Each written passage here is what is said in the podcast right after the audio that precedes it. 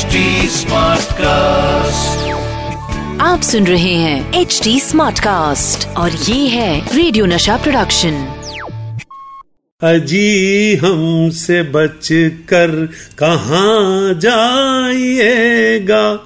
जहाँ जाइएगा हमें पाइएगा। अजी हमसे बच कर कहाँ?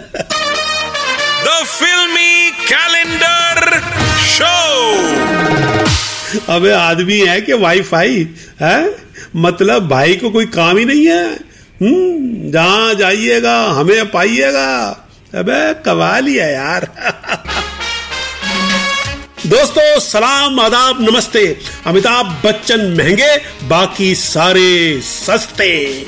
अच्छा ये बात है। तो ठीक है दोस्तों, मैं हूँ आपका अपना नाजुक नाजुक, त्वचा वाला, साफ़, स्वच्छ, मुलायम, सतीश कौशिक। और आज शो शुरू हो गया है द फिल्मी कैलेंडर शो और जैसा कि राखी जी को पता था कि उनके करण अर्जुन आएँगे, वैसे ही आप सबको भी पता है कि कैलेंडर महाराज ही आज की जादुई तारीख बताएँगे।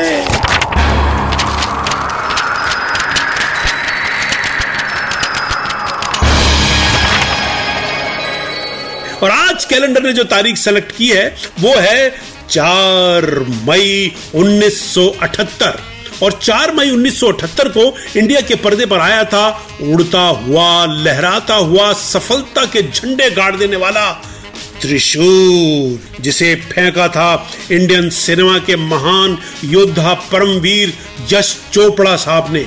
अमिताभ बच्चन, शशि कपूर और संजीव कुमार थे इस त्रिशूल के ट्राई नाइफ, और साथ में थी वहीदा रहमान।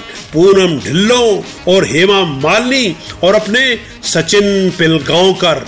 और फ़िल्म उस साल की हाईएस्ट ग्रॉसर में से थी। त्रिशूर एक एक्शन रिवेंज ड्रामा थी।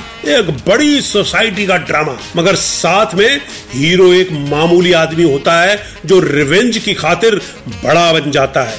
ये कमाल है ये चोपड़ा जी का। जिन्होंने एक आम आदमी के सेंटीमेंट्स को कनेक्ट करते हुए हाई सोसाइटी ड्रामा दिखा दिया।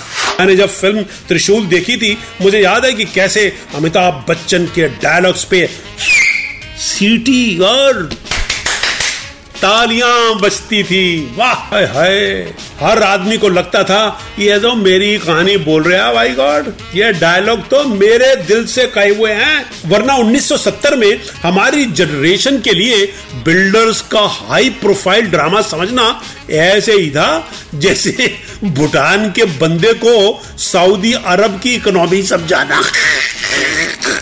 माय गॉड बिल्कुल ऐसा ही था। उसके सर के ऊपर से चला जाता, सारा मामला। लेकिन यश चोपड़ा जी, आए हाय, क्या लड़ाई दिखाई आपने बाप बेटे की? बिल्डर्स और टेंडर्स के साथ, वो भी टेंडरली मज़ा आ गया। लेकिन मज़े की एक बात और बताओ दोस्तों, कि इस फ़िल्म में शशि कपूर साहब के पिता का रोल करने वाले संजीव कुमार असल में उनसे कई महीने छोटे थे। पर यह भी तो सच है कि अदाकार की कोई उम्र नहीं होती। वो तो जैसा किरदार हो, वैसा ही ढल जाता है। और संजीव कुमार साहब हरी भाई, उनको तो कोई भी किरदार दे दो, वो तो उसके अंदर एकदम ऐसे घुस जाते थे, जैसे हाथ आस्तीन में घुस जाता है। हाय हाय, द ग्रेट संजीव कुमार। क्या बाप बने थे संजीव कुमार जी? वाह, सच्ची में। आगे बताऊँगा आपको कि त्रिशूल में कौन सा लेजेंडरी एक्टर शामिल होते होते रह गया। अभी ना जाओ छोड़ कर कि दिल अभी भरा नहीं, अब भी ना जाओ छोड़ कर के दिल अभी भरा नहीं। ये शानदार गाना लिखा था मेरे फेवरेट लिरिसिस्ट सायर लुधियानवी साहब ने। और उन्होंने ही त्रिशूल के गाने भी लिखे थे। यश चोपड़ा साहब के वो फेवरेट लिरिसिस्ट थे। दोस्तों, फ़िल्म त्रिशूल के गाने से आपको बताऊँ कि इस फ़िल्म में महान सिंगर्स येसुदास, किशोर कुमार और लता जी ने एक साथ गाना गाया मोहब्बत बड़े काम की चीज़ है, काम की चीज़ है। वैसे गाने की लाइन तो अच्छी है, मगर कसम उड़ान झल्ले की, ये मोहब्बत है ना वो आदमी को किसी काम की नहीं छोड़ती। और ये चीज़ ये चीज़ भी ज़्यादा खा लो ना तो पेट खराब कर देता। तो मोहब्बत और चीज़, ये दोनों ही काम की चीज़ नहीं है, मैं तो कहता हूँ। वैसे दोस्तों, मैं आपको बताने वाला था कि कौन सा लेजेंडरी एक्टर इस फ़िल्म का हिस्सा होते होते रह गया। दोस्तों, वो लेजेंड थे the one and only one Dilip Kumar साहब। पहले यश जी ने अपने इस पसंदीदा एक्टर और दोस्त को संजीव कुमार साहब वाला रोल ऑफ़र किया था। मगर दिलीप कुमार साहब ने यह रोल अदा करने से मना कर दिया। शायद उन्होंने ये सोच के मना किया होगा कि यार फ़िल्म है बिल्डर्स की। फ़िल्म में बिल्डिंग बन रही है टेंडर खुल रहे हैं, बोलियाँ लग रही हैं।